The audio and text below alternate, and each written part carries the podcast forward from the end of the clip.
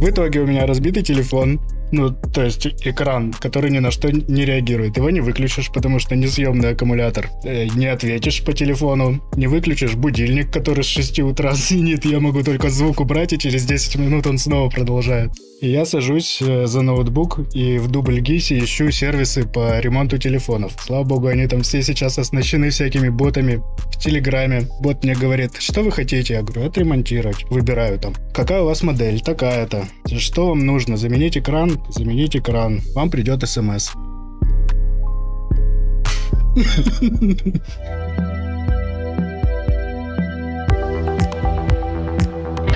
Как вы догадались, начинается подкаст «Дима, чо происходит?».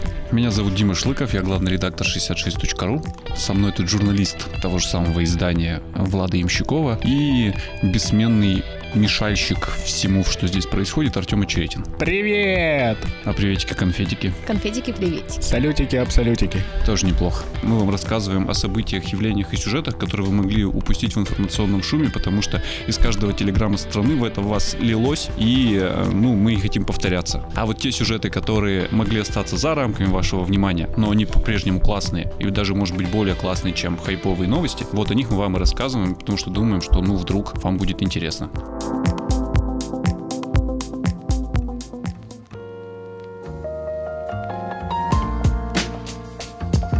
Очень-очень-очень непонятная нерабочая неделя. Среда — это маленький четверг сегодня. Она же пятница. Понимаешь как? Вот, то есть, с точки зрения... 3 субботы же, точно. Да. Во-первых, 3 субботы. Во-вторых, среда — это и так суббота, потому что как будто бы нерабочие дни. С другой стороны, все работают, поэтому вроде как она пятница, потому что четверг — это суббота. Но в то же время она, как кошмар. Я запутался. Сейчас попытаюсь тебе объяснить, что не так со средой. Календарно она среда. Календарно. Но с точки зрения Владимира Владимировича Путина и губернатора Свердловской области, она суббота, потому что все дни суббота на этой неделе, они не рабочие. Понимаешь? Но по факту они рабочие, но не как обычно с понедельника по пятницу, а с понедельника по среду, потому что завтра великий государственный праздник, и он, априори не рабочий. И поэтому она еще одновременно и пятница. Просто праздник. Канун праздника, да. Но в контексте нашего подкаста она же четверг, потому что обычно мы пишемся по четвергам. Понимаешь, как тяжело моему мозгу? Он это осознавал всю неделю. Всю неделю он мучается этой неразберихой дней. Нет, не понимаю. Кошмар. Я один в такой странной реальности живу. Да, в принципе, да. У меня очень странно прошла эта неделя. Не знаю, как у вас. Потому что я с понедельника ездил на работу и работал из редакции. И знал, что примерно все, несмотря на то, что это как будто бы не рабочие дни, все равно работают. Но при этом было какое-то непостижимое ощущение, знаешь, каких-то январских праздников, когда все как бы работают, но все как-то очень неспешно происходит. Не январских праздников, а последних дней декабря. Когда давайте после праздников. Последние дни декабря у меня другие. Я обычно этому не поддаюсь. У меня в последние дни декабря все страшно горит. И меня бесит, что у меня все страшно горит, а у всех вокруг оливье. Так я и говорю, точно то же самое, что и сейчас. Сейчас у всех нерабочие дни, но это не значит, что не работаешь ты. А это значит, что тебе работать не с кем. Не в плане твоих коллег, а в плане твоих партнеров. Они все на работе, что характерно. Все на работе, но не работают. Да, ты правильно сформулировал. Неистово читают 66. И у меня, да, тоже такое. Я очень быстро поддавался этому ощущению. У меня тоже было внутреннее ощущение каких-то рабочих, нерабочих дней. Но я думаю, что это было связано с тем, что просто аномально мало людей и машин было с утра. Я никогда до работы не доезжал за 15 минут по пустым улицам. Вот вообще никогда. А вот в эти дни доезжал. То есть никто не работает, в то же время вроде как все работают, но что-то никого нет. Не знаю, я наоборот всю эту неделю езжу в забитых автобусах, потому что они ездят супер редко, и я там стою по 15 минут, жду аптеки, капец. Обещали же мало транспорта общественного. Да. Обещали, сделали. Держат слово. И стали пустые дороги. Это значит, что в борьбе с пробками выбрали не ту цель. Что? Надо не ущемлять в правах автомобилистов, а делать меньше общественного транспорта. Точно. Вот сейчас сделали меньше общественного транспорта. Угу. Где пробки? В автобусах. Пробка переместилась внутрь. Пробка на вход и на выход. Пешеходная. Очень странно, это все.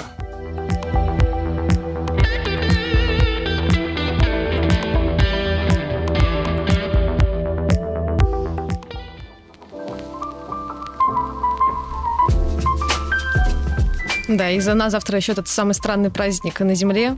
День народного единства, который непонятно как отмечать. Никто не знает, как его отмечать. Никто... Я не согласен с тем, что он странный. Почему? Ну, как повод, вполне логичный праздник. Ну... Отмечать великие даты восстановления или утверждения государственности, это нормально. Моя дочь говорит, что это день, когда все уединились. Ну или так. Так ты не споришь, мы найдем, как отметить. Как мне кажется, проблема со всеми этими государственными праздниками состоит в том, что когда их утверждали, не придумали ритуал. Не придумали реально, как это отмечать. Ну да, типа, если бы его там утвердили, придумали там в 1613 году, тогда вообще вопросов ноль, как бы это древняя наша традиция, мы ее соблюдаем. Традиции классно. Ну давай, какую мы древнюю традицию вообще в принципе соблюдаем? Сжечь масленицу. Ну, пожалуй, все. И то это не государственный праздник. Яйца красить. Сейчас мы накидаем тебе древних традиций. Ну, то есть для тебя Пасха — это теплый домашний праздник, потому что испокон веков люди красили яйца. И за это время успели забыть, зачем они вообще это делают. Я просто констатирую факт, что мы как типа, мы уже очень много лет красим яйца. Это уже идет много столетий, наверное. Я на самом деле не знаю историю Пасхи. Дело же не в том, что это давно. Дело в том, что кто-то когда-то утвердил ритуал. Ну, вот конкретные, в твоем случае, языческие волхвы. Да. Ну, потому что все-таки... Это языческая, да. Это скорее языческая традиция, да. Я точно не знаю. Когда-то вышли и сказали: народ, мы сегодня красим яйца. Все-таки, ладно, хорошо, базару ноль, красим яйца. Вопросов нет. Нет, лет кто сопротивлялись сначала? Нет, они такие: мы понимаем, вы не хотите принимать христианство, но у нас хорошие новости, яйца красим дальше. И все-таки: а, ну тогда ладно, так бы и сказали. А то мы-то тут сейчас подумали. Ну, короче, вот придумали ритуал. Кокаться будем. И зиму жжем. Зиму жжем, зиму тоже жжем. Все, волхвы, окей. Вот. Вот есть эти ритуалы, типа, и все классно. То есть они идут и вот из... Я тебе говорю о том, что проблема этих ритуалов не в том, что они издревле идут, а в том, что их кто-то когда-то установил. И когда, например, в Советской России возвращали Новый год, тогда же тоже не просто сказали: а у нас будет Новый год. И все такие: а что мы будем делать? Ну, не знаю, что-нибудь поделайте. Там же тоже составили ритуал, фильмы про это сняли, показали. Вот так вот мы отмечаем Новый год. Потому что сталинские фильмы про Новый год, они же были не просто пропагандой советского образа жизни, они еще демонстрировали в буквальном смысле людям, как его праздновать. 5 минут, бой часов раздастся скоро, мы все собираемся, у нас елочка стоит, наряжаемся в смешные костюмы и издеваемся над закостенелым директором, который нас уж молодежный праздник пытается сорвать. Хорошо. Цитирую конкретный фильм, который она не знает. Ты тоже? Нет, я знаю. Хорошо. Ну, ты не говори. Скажите. Нет. Ну, и ладно. Вот. Я не помню, как он называется. Фамилию Гурченко помню. Он называется буквально «Новогодняя ночь». Что? Карнавальная. Простите. Карнавальная ночь. Голос за кадром прав. Простите. Или, например, мы теперь отмечаем 1 мая. Как мы отмечаем 1 мая? Мы все собираемся, берем плакаты и маршируем по главной площади. Все-таки, ладно, хорошо, понятно, отмечаем. А когда утверждали вот эти новые праздники, типа День государственного флага, День народного единства. День-то установили, а ритуал как-то то ли не установили, то ли он не сложился. Ну, слушай, День же флага, он не выходной день. Просто вот... я условно говорю. Нет, просто типа у нас есть там День Конституции, да, День России, он выходной, да. Вот. День Конституции, День флага, они существуют, но их не делают выходными днями, соответственно, на них не делается какой-то такой прям, суперсильный акцент. На этом празднике зачем-то для чего-то сделан, мы должны все как-то объединиться. Что? Мы должны все что? Да, уединиться и все, да. Больше ничего не знаем про этот праздник. Вот в этом проблема. Как? Из этого мы понимаем, праздник не массовый. И ты намерен до конца топить вот эту свою метафору. Я считаю, что панч от 5-летнего ребенка один раз прилетел, и теперь надо его использовать до конца эфира. Я считаю, что 4 ноября это блестящий кейс переноса старого советского праздника, смещения акцента с 7 ноября на, да, пусть искусственно выдуманный, но... не более выдающийся для нас сегодняшних день. Если ничего не путаю, 7 ноября — это день Великой Октябрьской революции. Да. Что очень логично, в ноябре Октябрьская революция празднуем. Но ритуал-то был у Дня революции, а у Дня народного единства нету. Я говорю о том, что здесь не столь важен ритуал, сколь важно то, как гладко все прошло без задоринки. Короче, надо было просто срочно перекрыть, это реально я читала. Кого срочно? Они, когда проводили заседание в 2005 году... или в 2004, я не помню, вот по установлению этого праздника. Там, по крайней мере, Википедия говорит, что надо было как-то очень срочно принять решение по дате, поэтому все такие, ладно, пускай будет 4-е, хорошо, все, мы не будем больше это обсуждать и поедем дальше. И самое, что шикарное, что и никто и не стал обсуждать. После того, как это нововведение появилось. Но при этом каждый год все равно там все труд, типа...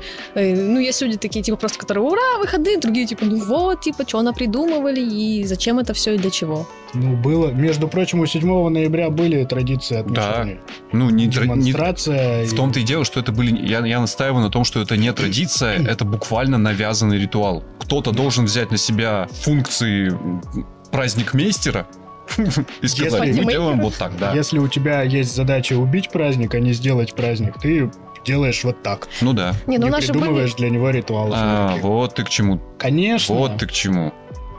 Нет, ну подожди, ритуалы все-таки даже у 4 ноября ритуалы сложные были, они были такие советско-постсоветские.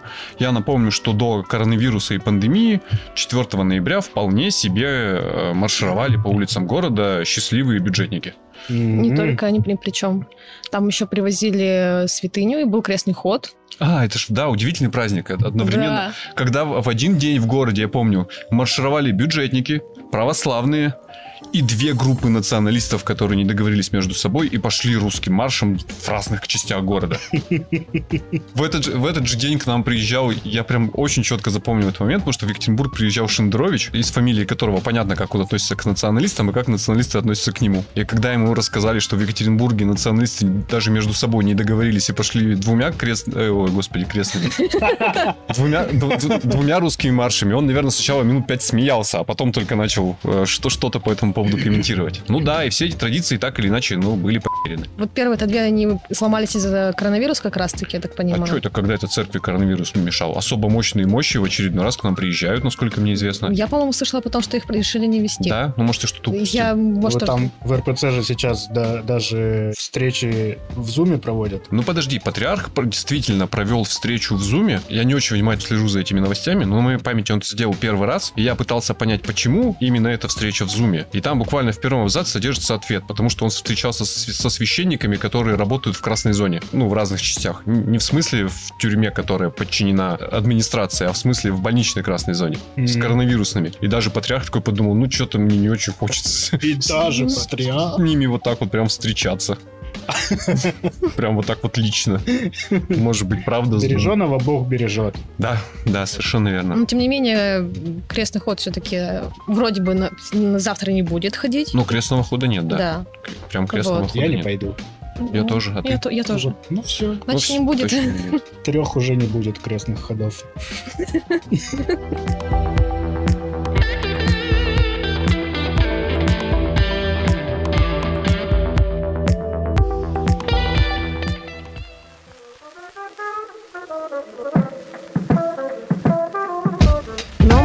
Сегодня здесь собрались не просто так потрындеть, мы хотели поговорить как раз-таки про русские марши и про его... А мы, в общем, даже уже до этого дошли. Дошли, да, и куда-то ушли нас. Я перебил вас, простите. Ну, как всегда, ты же за этим тут сидишь.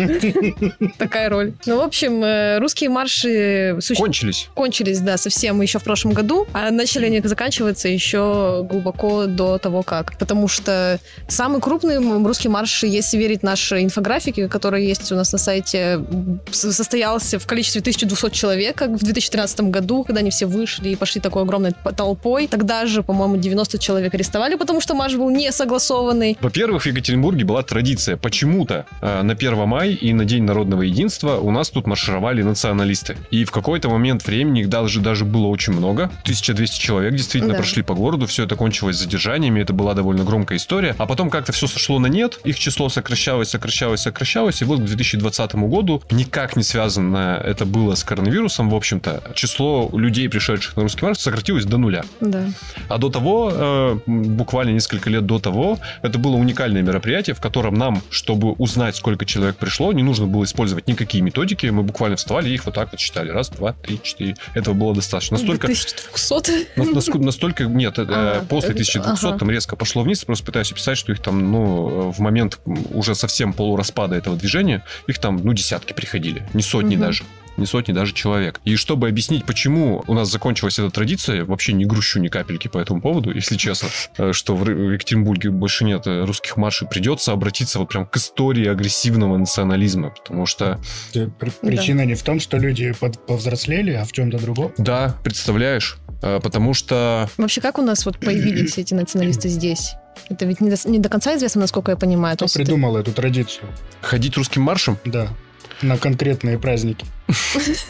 Ну, чтобы ответить на этот вопрос, нужно глубоко в историю закопаться и отмотать прям к 90-м годам, когда, в принципе, национализм на русской земле появился, окреп и начал подниматься. Причем с какого-то такого движения, которое местами прямо откровенно косплеило фашистскую Германию, то, что сейчас представить, в принципе, невозможно. Во всяком случае, в идентике и в манере поведения это такие парни в берцах, в черной одежде, в черных беретах, что скорее, кстати, отсылка к черным пантерам американским, что очень странно, потому что черные пантеры были, мягко говоря, далеки от идеи превосходства белой расы над всеми остальными. Вот, но не суть. И с такими, знаете, красными подвязками с белыми кругами, в том числе. Очень похожими, во всяком случае, стилистически. Это ныне признанная экстремистская организация РНЕ, она же Русское народное единство, которое действительно появилось в начале 90-х, и с ней как-то озорно заигрывали разные политики, и, в общем, на волне свободы слова как-то резко их не гасили. Но в Екатеринбурге она там свела и пахла пышным цветом. Я помню, как эти люди приходили в школы. У нас буквально люди в черных беретах приходили, и их пускали на урок, чтобы они ребятам рассказали, как классно заниматься в их спортивном зале. Ну, потому что учителя не очень представляют, что происходит в этом хаосе. К нам и белые братья приходили, и саентологи. У нас такая школа была. Да, буквально. Пришел бы куклу-склад, и выпустили. Сказали, ой, как школа клоунов смешная. Смотрите, какие колпачки. Пускай ребята позанимаются. Сделаем им шары из поролона. Да, пускали всех. И вот с этого как бы все началось. Но потом, когда лидер движения Баркашов уже совсем там заигрался с нацизмом, и это стало все очень страшно и агрессивно, где-то там выше поняли, что это все опасно, ее фактически, ну там, пресекли уголовно-административно все это. Ну, запретили, там, подвергли анафеме и так далее. Но параллельно уже набирало силу движение скинхедов, которое никак не было связано там с РНЕ, немецкими фашистами или там какими-то славянскими объединениями, а буквально из фильмов западных перекочевало в умы подростков там в спальных районах. И это движение тоже какое-то время оставалось безнадзорным, во всяком случае, в Екатеринбурге росло, и я думаю, что люди моего поколения помнят видосики во ВКонтакте, которые совершенно спокойно публиковались, где эти люди там в целях тренировки бились друг с другом стенка на стенку. Били прохожих. Били прохожих чуть позже, да, этим все и закончилось, собственно говоря, потому что они в какой-то момент, видимо, почувствовали силу, и появились буквально боевые объединения, которые начали убивать людей, ну, по национальному признаку. Самый известный в Екатеринбурге назывался Фольксштурм, и у них помимо как бы боевого подразделения, ну, они буквально выходили на улицу и убивали там людей. Но еще у них было там маркетинговое подразделение, которое должно было прославлять их подвиги и вербовать новых членов. Нифига себе. И они снимали это все на видео и публиковали. Ну, процесс убийства. Ну, естественно, когда вся эта ерунда началась, начались уголовные дела, причем не только в Екатеринбурге, я думаю, вспышки такой ерунды кошмарной, я думаю, приключились по всей стране, и тоже очень жестко, уголовно-административно все националистическое движение начало пресекаться там силовыми методами. И мы до сих пор видим отголоски этих силовых методов. Это, конечно, не правые националисты, но все равно люди радикальные, нацболы, которые как бы еще немножко остались, их до сих пор очень жестко прессуют. Я бы сказал, даже жестче, чем условных сторонников Навального. Но они прошли организованным пикетом по Екатеринбургу недавно. Организованным и согласованным. Но когда поняли, что это лимоновцы, вот настолько это все пресекается на уровне государства, любые попытки поиграть в какой-то радикализм народный. Их мало того, что задержали и посадили, так там же еще была вот эта вот чехарда, когда человек только выходит из спецприемника, его тут же везут в суд и отправляют обратно в спецприемник. И так 3 раза. Ну, прям показали. Странное. Мы в такое не играем. Ну, в общем, вся эта агрессивная штука, она была пресечена там силовыми методами, ну и заодно русские марши тоже начали подвергаться, ну, таким условным гонениям. Им уже нельзя было собираться в центре города, им нужно было ходить где-то на окраинах. Люди, которые либо работали, ну, как журналисты на русских маршах уралмашевских, либо люди, которые, ну, там просто живут и помнят, как это выглядит, знают, что там всегда полиции было больше, чем собравшихся. Ну, естественно, это все влияло на тех, кто туда приходил. Ну, как-то некомфортно им стало жить и работать.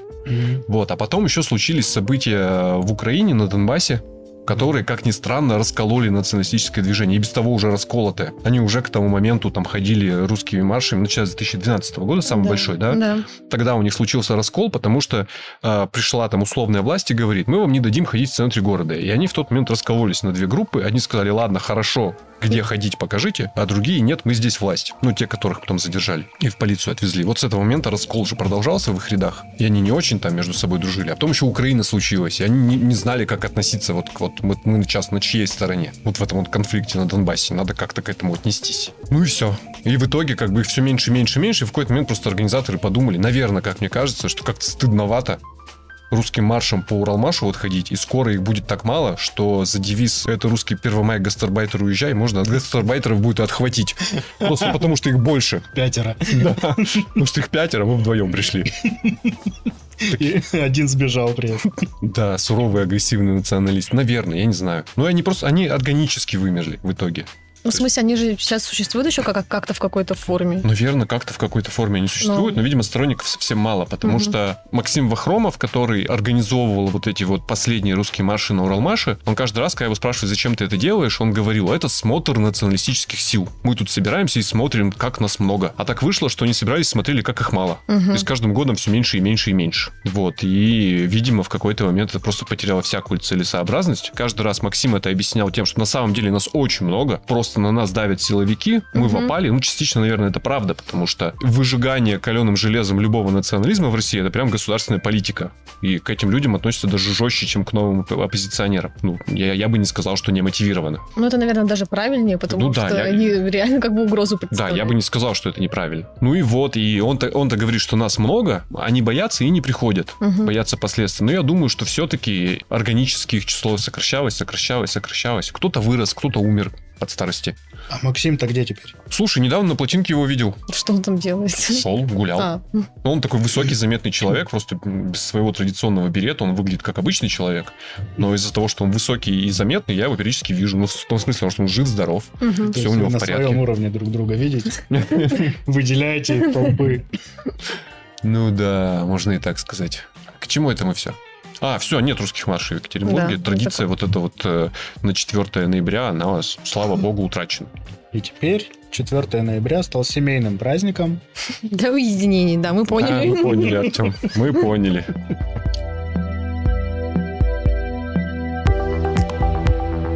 Полина показывает вот так. Да, это значит, что у нас время рубрики «Предсказание Кремль-бота». Артем не знает про предсказание Кремль-бота. Нет, я смотрел. Хорошо. Мы когда-нибудь, я думаю, сделаем специально под все рубрики отдельные такие вставочки. Ну, хотя бы можно с телефона просто включать. Артем. Ты заметил, он каждый раз приходит и пытается как-то совершенно по-уродски унифицировать наш подкаст. Да. Подожди. Давайте приветственные слова будет читать нейросеть. Давайте включать джинглы с телефона. Вы бы давно все это запустили. Давайте надудим губами наш гимн. Если кто-то не знает, это рубрика, в которой мы достаем действительно комментарии настоящих кремлеботов, которые приходили к нам в Телеграме в основном. Просто не впопад что-то нам писали, а мы теперь не впопад что-то предсказываем вам на следующую неделю. Это, да, предсказание на грядущую неделю. Да. На прошлой неделе, между прочим, что-то там предсказывали очень плохое, что Москва должна быть столицей и получать все деньги и вообще типа... А, все сбылось. Да.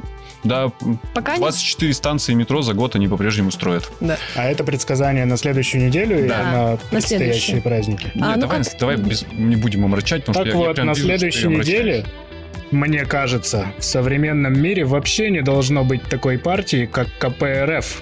Вы почитайте, что они предлагают народу. Я ошалела вообще. Предсказала Алиса Назаренко. Спасибо, Алиса. Да. Но тут опять же, видишь, наших кремлеботов опережают, и вот эта вот история с мертвым лосем как будто бы намекает, что не она одна хочет, чтобы не было такой партии.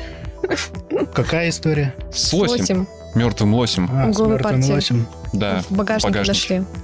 Понял. Не обсуждаем хайповые темы. Да. Ну что, это был супер специальный выпуск, праздничный, очень сильно. Поздравляем вас всех с Днем народного единства. Да. Надеемся, что по старой доброй традиции вы соберетесь с семьей и, как принято у нас в России, совершить вот все наши ритуалы. Ну, не буду объяснять, что там нужно делать, вы сами понимаете. Теплого вам, светлого праздника. Помните, пожалуйста, о том, что это именно тот самый день, в который Русь снова стала цельной, неделимой и обрела свою государственность назад. Но это не точно. Да.